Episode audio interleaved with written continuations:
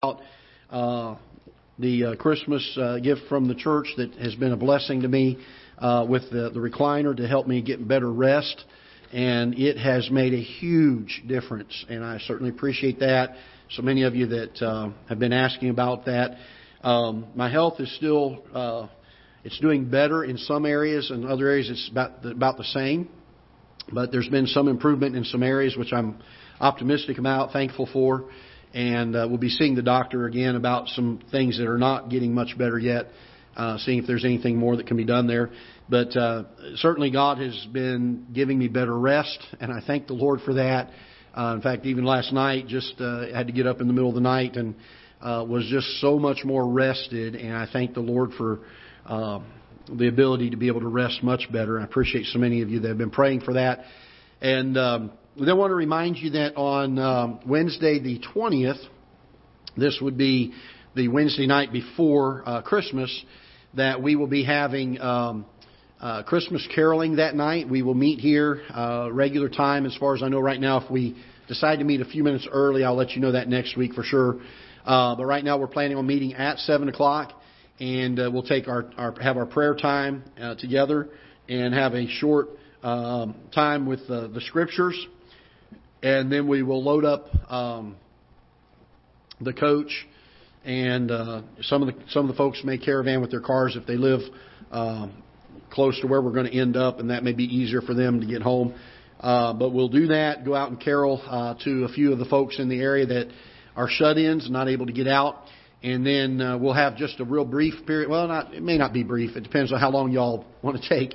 But those of you that would like to come back to the church afterwards, we'll have some uh, some hot chocolate and a, and a dessert here, time of fellowship afterwards if you'd like to come and be a part of that afterwards. That'll be on uh, Wednesday the 20th. And so I want to remind you of that if you'd like to come be a part of that. And then, Lord willing, on the uh, Sunday of Christmas Eve, which is the 24th, uh, Lord willing, I'll be teaching on and preaching on uh, the Tower of the Flock. And again, if you've never heard of that or don't know what that is, uh, let me encourage you not to miss that. Uh, if you would maybe have some friends and family that you would like to bring in that day, uh, would be a wonderful uh, message to bring them in if they don't normally come other times of the year. A lot of times they're willing to come on Christmas or Easter, things like that, and certainly an opportunity to bring uh, folks to church that normally would not come. So I uh, want to remind you of that and encourage you in that. Uh, we're going to start today, and we'll probably do next Sunday afternoon as well.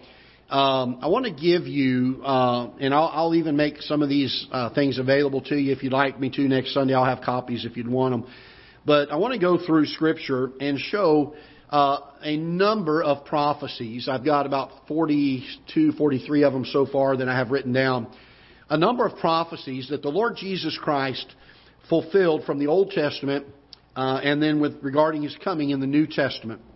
And uh, there, there are so many times that you'll meet uh, what some people refer to themselves as an atheist. Most of them I've found are not truly atheistic, but they're at least agnostic. And um, they often they, they say, "Well, how do you know that Jesus is the Messiah? How do you know that He is the Savior?" Well, the best way I know to tell him is I know because he lives inside of me. He's made such a change in my life. But uh, it would help us sometimes to be aware of, and so we're going to give you some of these uh, things that were mentioned of the Lord Jesus. The amazing thing about Christ's fulfillment of prophecy is that uh, chances of someone making just uh, a future uh, prediction, if let's say, and it coming true are astronomical, of even one of them coming true. Um, when you start seeing how many there are of the prophecies that the Lord Jesus Christ fulfilled in full, not just in part, you don't have to stretch and wonder, is this uh, a fulfillment of that prophecy? Uh, he, he literally fulfills them just powerfully. Uh, by the time you get through with that, uh, if your faith ever was shaken, or if you come across people who just seem to struggle with the fact that they can't grasp that the Lord Jesus Christ is the Son of God that came as a Savior of mankind's uh, sin, uh, then uh, by the time you study these prophecies, uh, it certainly should give confirmation to your heart and help strengthen your faith. And so we're going to look at several of these uh, this afternoon. We'll look at several of them again uh, next Sunday. And I, I know that it's hard sometimes to move back and forth through our Bibles a lot. So we're going to try to do this as best we can. We're going to primarily be in uh, some, some mostly in, or a lot of it in Genesis, and then a lot of it in Matthew uh, through Luke. So kind of those two sections of the Bible. We have a little bit in Isaiah, uh, uh, some in Jeremiah, and and one in Psalms. So uh, we're going to try to keep it fairly simple to turn back and forth. But I want you to see uh, the Old Testament prophecy uh, and what it was, and then how Christ fulfilled it uh, in the New Testament. Uh, let's begin in Genesis chapter number 3. And uh, we're going to start in verse number, uh, verse number 14. And the Lord God said unto the serpent, Because thou hast done this, thou art cursed above all cattle and above every beast of the field. Upon thy belly shalt thou go, and the dust of uh, shalt thou eat all the days of thy life. And I will put enmity between thee and the woman, and between thy seed and her seed. Now, we're not talking about the seed of a snake, that, that there's a physical snake whose seed is going to be at enmity with the woman. But we're speaking here of literally Satan and uh, the things that he uh, brings about, and Christ, who's going to come through the birth of a through the, the, the woman, and that the woman's um, going to be the one that the Lord Jesus Christ comes at, comes through uh, by the birth uh, that a woman gives to him. And so we find that, that Christ isn't going to come as a lot of the Jews believed uh, as a triumphant king. He's going to be born of a woman, uh, and he's going to have a lowly birth at that. And so we find here in the very beginning in Genesis chapter 3 that part of the curse of the serpent was that God was going to put enmity between the seed of the serpent and the seed of the woman, or between the, the, the, the serpent and the seed of the woman. Not necessarily the seed of the serpent, but, the, but between the serpent himself, which is Satan, and the, the, the woman's seed. All right? So it says that he, uh, it shall bruise thy head, and thou shalt bruise uh, his heel. And certainly uh, Satan bruised Jesus' heel at the time of Calvary. But, Satan, uh, but Christ certainly uh, defeated Satan and uh, bruised the serpent's head uh, with the resurrection from the dead. And so we find here that the first prophecy that we find is in uh, the idea that he's going to be born of a woman. So let's go to Matthew chapter 1. You can hold your place in Genesis. We're going to be right back there and that'll make it a little bit easier for you. Matthew chapter number 1.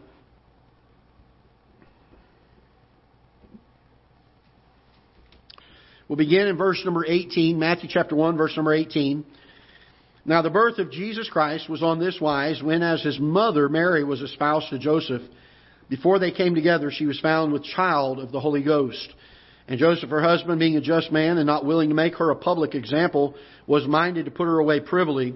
But while he thought on these things, behold, the angel of the Lord appeared unto him in a dream, saying, Joseph, thou son of David, fear not to take unto thee Mary thy wife, for that which is conceived in her is of the Holy Ghost, and she shall bring forth a son, and thou shalt call his name Jesus, for he shall save his people from their sins. And this is the fulfillment of the Lord Jesus Christ being born of a woman. Not just a woman, but also of a virgin. And we're going to see that in just a few moments as well, prophesied from the book of Isaiah. So keep that passage in mind. Then turn over to Galatians chapter 4 for a moment, just a few pages over. And uh, again, just a secondary verse to support this. Galatians chapter number 4. And uh, verse number 4. Galatians chapter 4 and verse number 4.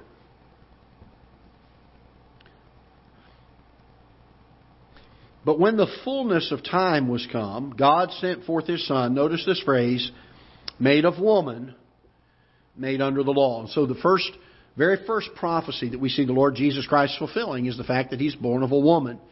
And that was spoken of here in Genesis chapter number 3. Now let's go to Genesis uh, chapter number 12. Okay, again, just trying to keep you in Genesis and then the first part of the New Testament there for a little bit. Make it a little easier turning around in Scripture. Genesis chapter 12.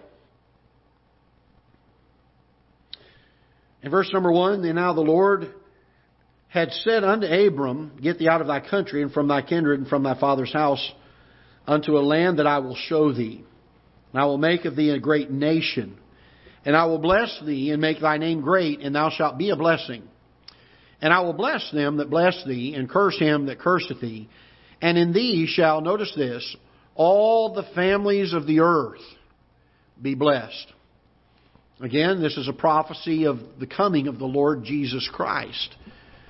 That all the families of the earth are going to be blessed by the seed of Abraham. And so we have here a promise of the Christ child coming through the line uh, of Abraham. Stay in Genesis and just turn over to chapter 22 for a moment. Genesis chapter 22.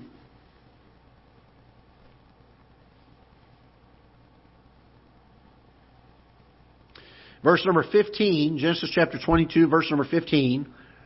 And the angel of the Lord called unto Abraham out of heaven the second time and said, By myself have I sworn, saith the Lord for because thou hast done this thing, it's not withheld thy son, thine only son, that in blessing I will bless thee, and in multiplying I will multiply thy seed as the stars of the heaven, and as the sand which is upon the seashore.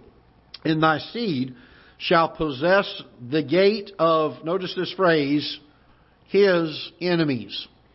So he's speaking here of an individual, not of the totality of the seed of Abraham. What is this individual that he's speaking of? Well, he refers to him in verse 18 as in, in thy seed shall all the nations of the earth be blessed. A single person that is of the seed of Abraham that will bless all the families of the earth. And so we find that he was going to come from the line or from the seed of Abraham. So now let's go back to the New Testament in Matthew. Matthew chapter number 1 in verse number 1. Again, if you'll just hold a finger in Genesis and maybe hold a finger there in Matthew to get back to the New Testament quickly, it'll make it much easier getting back and forth. All right?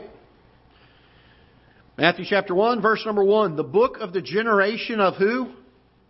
Of Jesus Christ, the son of David, the son of Abraham.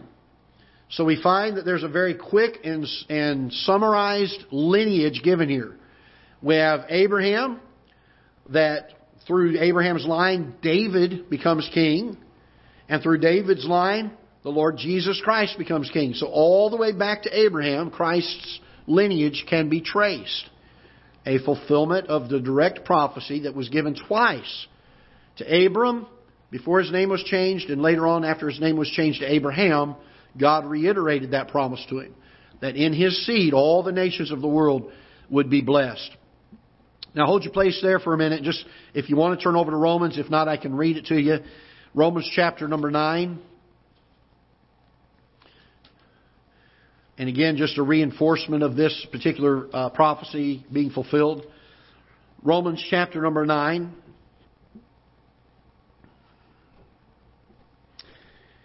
And uh, let's go ahead and say, and start in verse number um, three. He said, Paul is speaking here. He says, "For I could wish that myself were accursed from Christ for my brethren, my kinsmen according to the flesh, who are Israelites." So Paul is saying, if it was possible, I would I would suffer and go to hell for them on their behalf. He knows it's not possible, but he, he says he would. Who are the Israelites, to whom pertaineth the adoption and the glory and the covenants and the giving of the law and the service of God and the promises, whose are the fathers, and whom, as concerning the flesh, Christ came. So Christ came of the Israelites. The Israelites, of course, we know to be the children of Abraham, the seed of Abraham. So again, we find that he was of the line of Abraham. And that was one of the prophecies of the Old Testament. Now, to say he was from the line of Abraham is not specific enough because if you recall, uh, there's a war going on even as we speak and as we stand here today between two of the children of Abraham, primarily That is the children of Isaac, who the Bible refers to as the one of promise, the child of promise. But Abraham, if you remember, tried to take matters into his own hands, had a child by Sarah's handmaid, and had a, another son by the name of Ishmael. So God specifies the direction the line of Abraham was going to take for the birth of the Lord Jesus Christ, and he does so by promising not only is, is Christ going to be of the seed of Abraham, but he's also going to be of the seed of Isaac specifically. That he's going to come through the line of Isaac. So back in Genesis again. Uh, we're going to try to stay mostly in Genesis as long as we can, make it easy on you. Genesis chapter 17.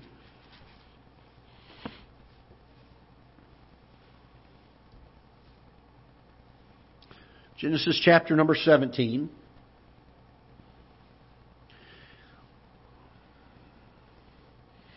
And let's start in verse number 15. And God said unto Abraham, As for Sarah thy wife, thou shalt not call her name Sarai, but Sarah shall be her name. And I will bless her, and give thee a son also of her. Yea, I will bless her, and she shall be a mother of nations. Kings of people shall be of her. Then Abraham fell upon his face and laughed and said in his heart, Shall a child be born unto him that is an hundred years old? And shall Sarah that is ninety years old bear? And Abraham said unto God, Oh, that Ishmael might live before thee. And God said, Sarah thy wife shall bear thee a son indeed. And thou shalt call his name Isaac, and I will establish my covenant with him for an everlasting covenant and with his seed after him. And so this promise of the coming Messiah, the Savior of the world, is to be issued through the line of Isaac and not through the line of Ishmael. Very specifically spoken of here that this everlasting covenant that the Lord was going to do uh, with Isaac uh, was going to be regarding the seed of Isaac that would come up after him. And so uh, then over in Genesis 21, we see again it's reiterated. Genesis chapter 21, this same promise.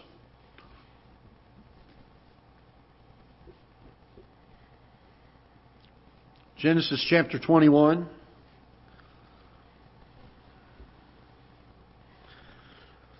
Verse number 12. And God said unto Abraham, Let it not be grievous in thy sight because of the lad and because of thy bondwoman. In all that Sarah hath said unto thee, hearken unto her voice, for in Isaac shall thy seed be called. So again, the promise, the reiteration that the Messiah would come through, this seed of Abraham that was to bless all the nations and all the families of the world, uh, was to come through the line of Isaac specifically. So now back to the New Testament and the Gospels there. You got Matthew, Mark, Luke. We're going to turn to the book of Luke.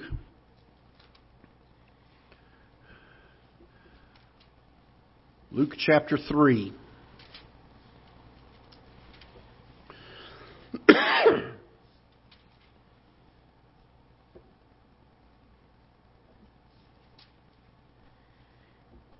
Luke chapter 3. If you take time to read through the chapter, you'll find that a fairly detailed lineage is given here. As we get down to verse number 34, the lineage uh, ends up in, uh, it says here, which was the son of Jacob, which was the son of Isaac, which was the son of Abraham, which was the son of Thara, which was the son of Nahor, and it goes on and on and on. So you see a very specific lineage given here that it was Abraham's seed that was then given to Isaac. And then you're going to find out that another prophecy that was fulfilled was not only was it enough for him to uh, promise that it would come through Isaac, but Isaac had two sons, didn't he? Jacob and Esau. And specifically, Christ was going to come through, and this is interesting. Christ was going to come through which one? Not Esau, but Jacob, right? Think about this for a moment the birthright and the blessing always went to the firstborn. And isn't it interesting that rather than the promised seed coming through the firstborn, it comes actually through Jacob, who was not the firstborn. And yet, we find that Christ did it, or God did it this way and brought it through the line of Jacob. And uh, we find that was prophesied and uh, in the book of Numbers, chapter 24 and verse number 17, if you want to write that reference down, this was prophesied that he would not only be of the seed of Abraham, he would not only be of the seed of Isaac, but specifically he would also come from the seed of Jacob specifically. If you'll remember, Jacob is the place where Israel gets its name from. Uh, Jacob, at, at a later time in his life, as he finally, his heart softens, he turns to the God uh, that's no longer referred to as the God of his father Abraham or the God of his father Isaac. He now, from that point on in his life, refers to him as his God. And by the way, it's not enough to just have parents that are godly parents. At some point, God needs to become your God. And, uh, and he does so in Jacob's life. At the time of this transforming work in Jacob's heart, in Jacob's life, he said, Your name shall be no more Jacob, but Israel. And this is the name that the Israelite people have borne throughout all of these centuries now, through the line of Jacob. And we find it here fulfilled in, Luke chapter number 3 and verse number 34. So we find that Christ was prophesied to be born of a woman. He was prophesied to be from the seed of Abraham. He was prophesied to be from the seed of Isaac. He was prophesied to be from the seed of Jacob. And so far, we are four for four. Isn't that amazing? Not one of them have been missed yet. How many of you think we're going to see some that are missed? Not one of them are going to be missed, are they? He fulfills them all. All right. So let's take a look at some others here. Let's go to. Um, oh, let's see here. Let's go to. Let's go to Second Samuel. I know that was a little bit out of the way in the Old Testament. Second Samuel, but this will be the only one we'll do in Second Samuel. All right. Let's go to Second Samuel.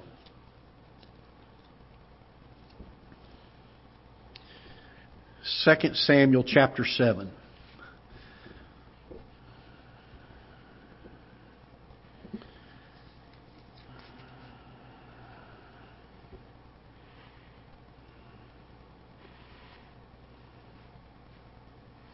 Second Samuel chapter seven.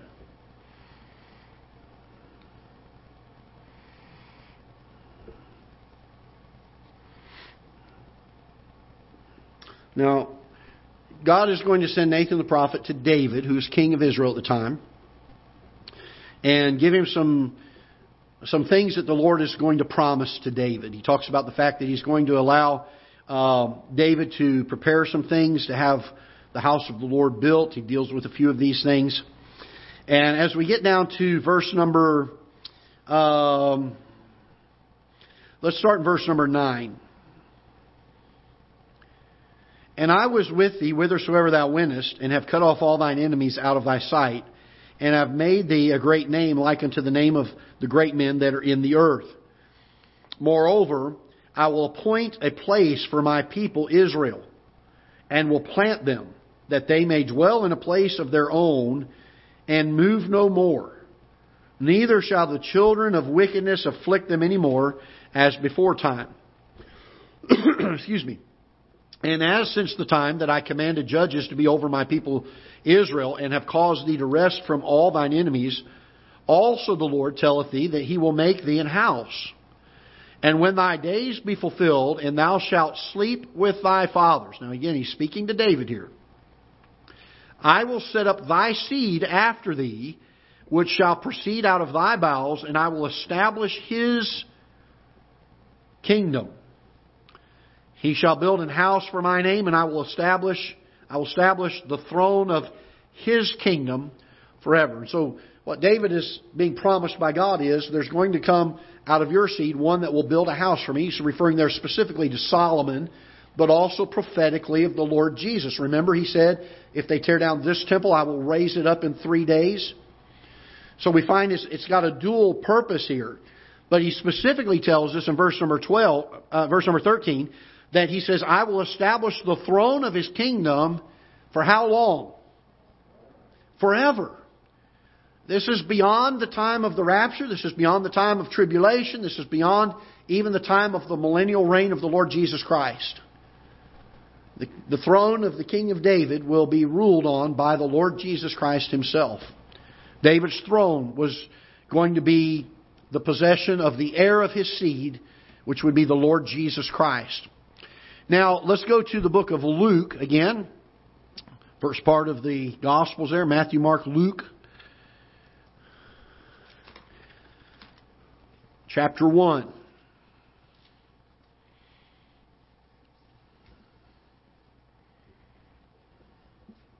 Luke chapter 1.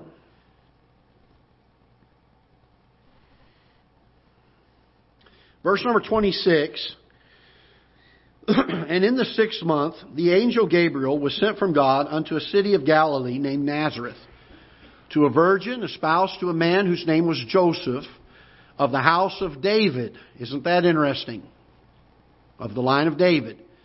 And the virgin's name was Mary, and the angel came in unto her and said, Hail, thou that, ha- that art highly favored, the Lord is with thee. Blessed art thou among women. And when she saw him, she was troubled at his saying, and cast in her mind what manner of salutation this should be. And the angel said unto her, Fear not, Mary.